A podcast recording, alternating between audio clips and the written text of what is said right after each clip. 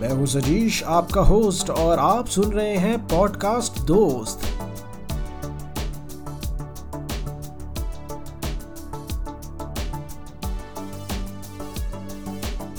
नमस्कार दोस्तों, यह है एपिसोड नंबर तीन और आज हम बात करेंगे बेस के बारे में। याद रखिए बेस कोई बास बेस वाला बेस नहीं है, ये एक्चुअली पॉडकास्ट का बेस है। अब जैसे पिज़्ज़ा का बेस होता है उसके ऊपर आपके सारे इंग्रेडिएंट्स आते हैं। अगर पिज़्ज़ा का बेस ना हो तो आपके सारे इंग्रेडिएंट्स तितर बितर हो जाएँगे, वो बिखर जाएँगे और आप उसको खा नहीं पाएँगे। कभी देखा आपने बिना बेस का पिज़्ज़ा किसी को खाते हुए? क्योंकि वो होता ही नहीं है, नहीं तो वो पिज़्ज़ा नहीं कहलाते, वो एक सब्ज़ी बन जाती है।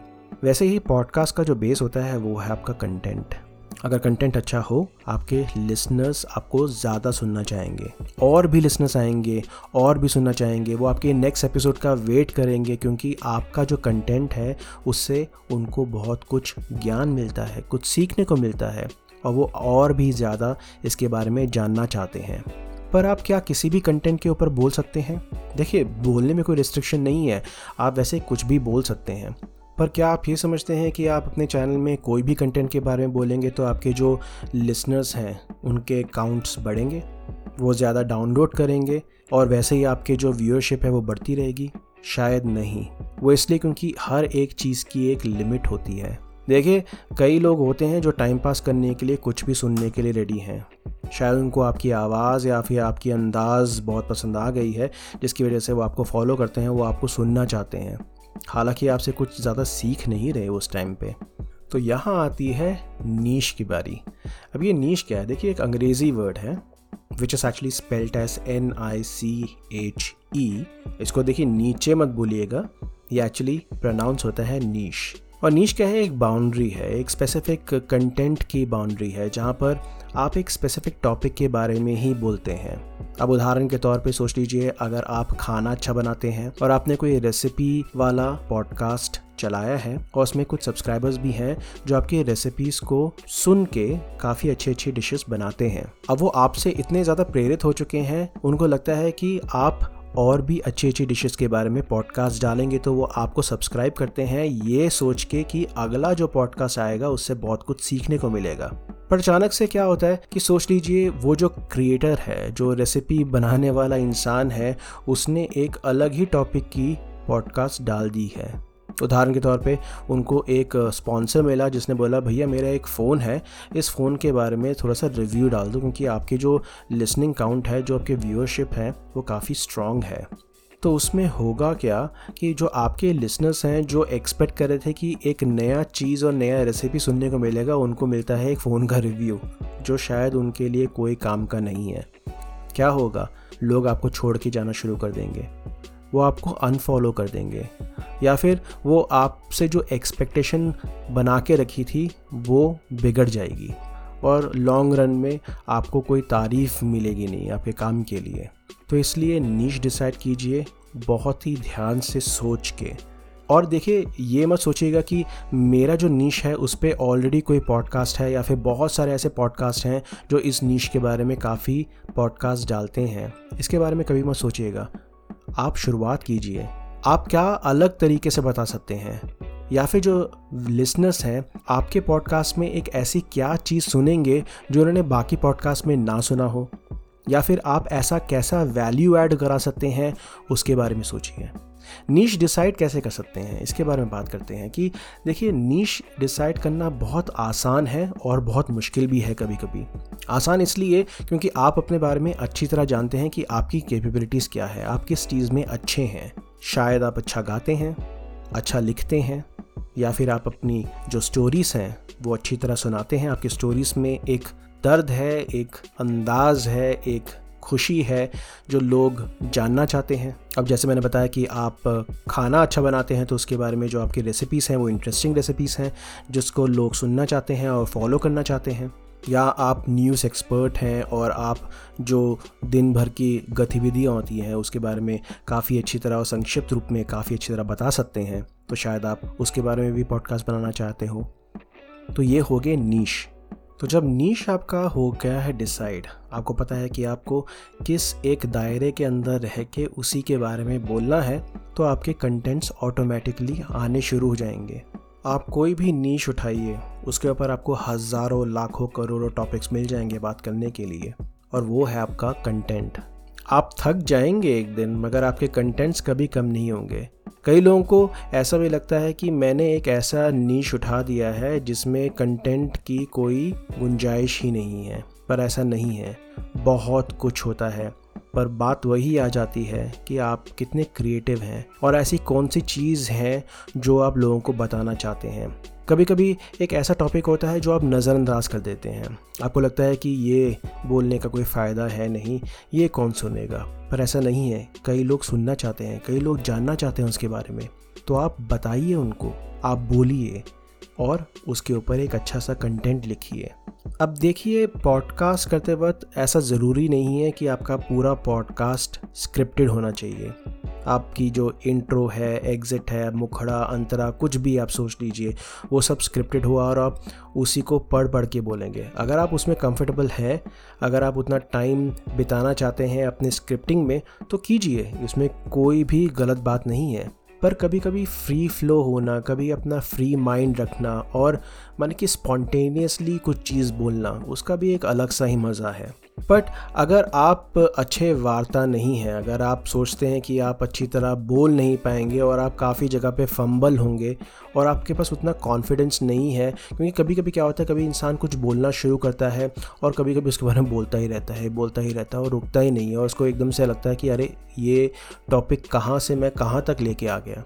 और ये मेरे साथ भी हुआ है काफ़ी बार। तो जो मैंने करना शुरू किया, उससे मेरा तो काफ़ी ज़्यादा बेनिफिट हुआ। और इसी के बारे में बताता हूँ कि मैंने एक्चुअली उसके ऊपर नोट्स बनाने शुरू कर दिए। मैं अपने पॉडकास्ट को स्क्रिप्ट नहीं करता, पर जो इंपॉर्टेंट पॉइंट्स हैं, उसके बारे में हमेशा लिखता हूँ। और एक ट्रांजिशन भी रखता हूँ। भी ट्रांजिशन क्या हो गया कि अगर मैं एक पर्टिकुलर सब्जेक्ट के बारे में बोल रहा हूँ और मुझे लगा कि मैंने एक प्रॉपर इन्फॉर्मेशन दे दी है तो मैं अब नेक्स्ट टॉपिक किसके बारे में बोलूँगा उसको मैं ट्रांजिशन बोलता हूँ।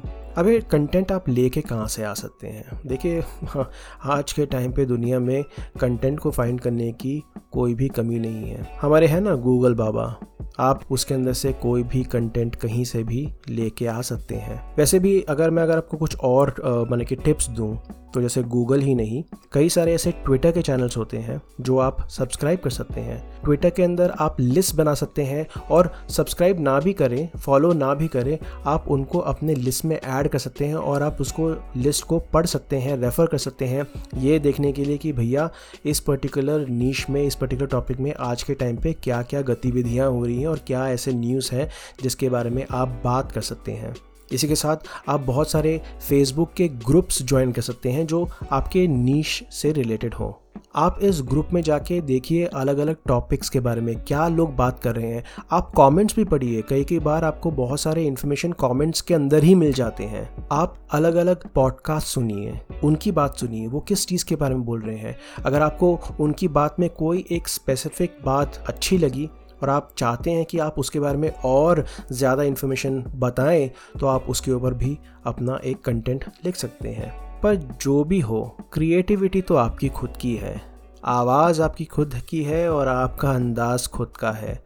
तो इस चीज़ के बारे में आपको कोई सिखा नहीं सकता। तो इसके बारे में थोड़ा सा होमवर्क कीजिए। देखिए, अपने आप से बात कीजिए। कभी कभी अपनी आवाज़ को रिकॉर्ड कीजिए और देखिए कि आपका कंटेंट क्या क्रिस्प है, क्या वो मतलब बनता भी है या फिर थोड़ा सा ब्लैबरिंग साउंड कर रहा है। तो उसके बारे में तो देखिएगा, नहीं तो क्या होगा कि आपका कंटेंट जो भी है, कितना भी स्ट्रांग हो, अगर आप कुछ ज़्यादा ही फालतू की चीज़ें बोलना शुरू कर देना तो फिर लोग उसको सुनना ही बंद कर देंगे या फिर स्किप कर देंगे। फिर एक इंपॉर्टेंट बात आती है कॉपीराइट की। अब देखिए, अगर आप कंटेंट कहीं से भी निकाल रहे हैं, जिसके बारे में बोल रहे हैं तो उसका एक बिल्कुल ध्यान रखिएगा कि वो कंटेंट जो है, वो कॉपीराइटेड ना हो। तो आपने कहीं से भी कंटेंट लिया, जैसे गूगल में सर्च करके या फिर कहीं और, उसमें आप अगर किसी कंटेंट को बिल्कुल कॉपी पेस्ट करके वैसा ही बोलना चाहते हैं तो फिर उसके फुटनोट्स को पढ़ लेना।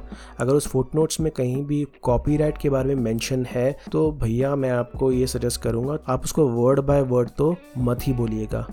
इम्प्रोवाइज़ कीजिए, उसको अपने शब्दों में लिखिए और अपने हिसाब से बताइए। आपके खुद के एक्सपीरियंसेस डाल दीजिए।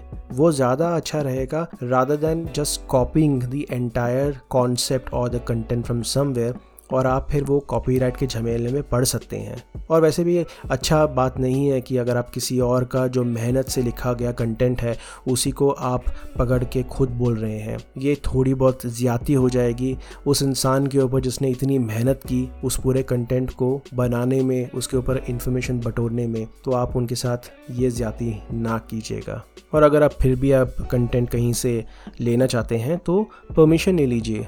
कई लोग होते हैं कंटेंट क्रिएटर होते हैं, जो आपको परमिशन दे देते हैं, मगर आपको ये भी बताते हैं कि आप उसको एज इस यूज़ मत कीजिए। इसका मतलब कि मैंने कि कॉपी पेस्ट मत कीजिए बट उसको अपने ही भाषा में थोड़ा बहुत मोड़ तोड़ के लिख सकते हैं, या फिर बोल सकते हैं।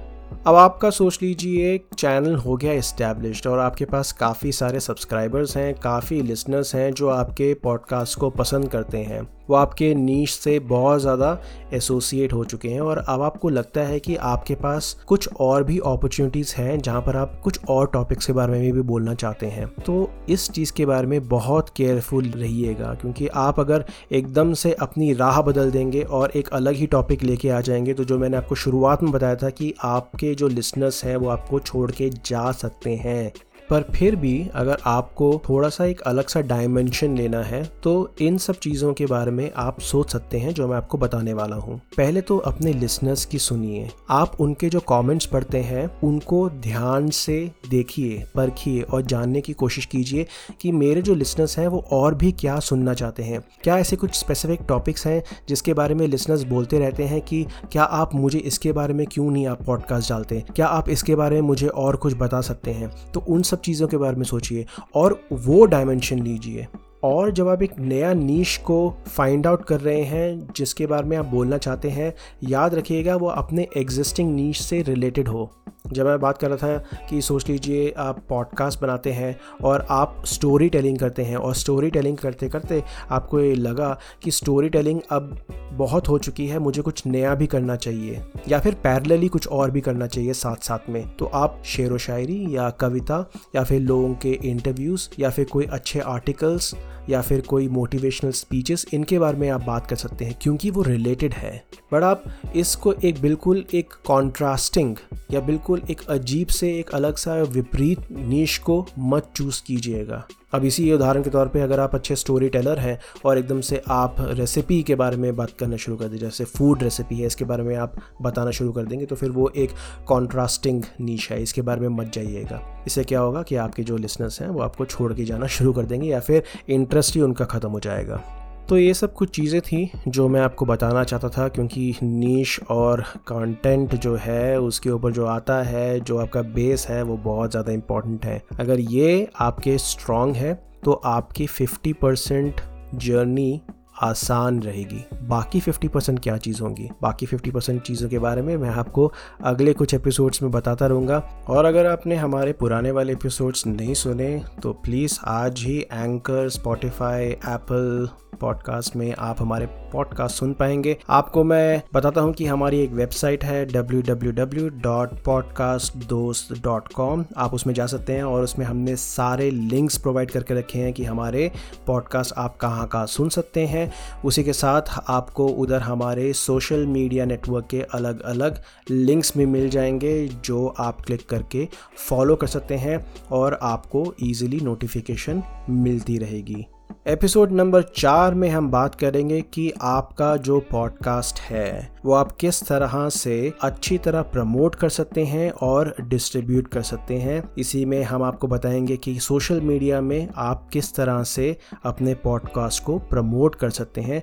कुछ ऐसे टिप्स के बारे में बताएँगे जो आपको काफ़ी इंटरेस्टिंग लगेगा, जो आप आराम से इसको इम्प्लीमेंट कर सकते हैं। तो इतना ही था आज तक। Thank you very much for listening जय हिंद।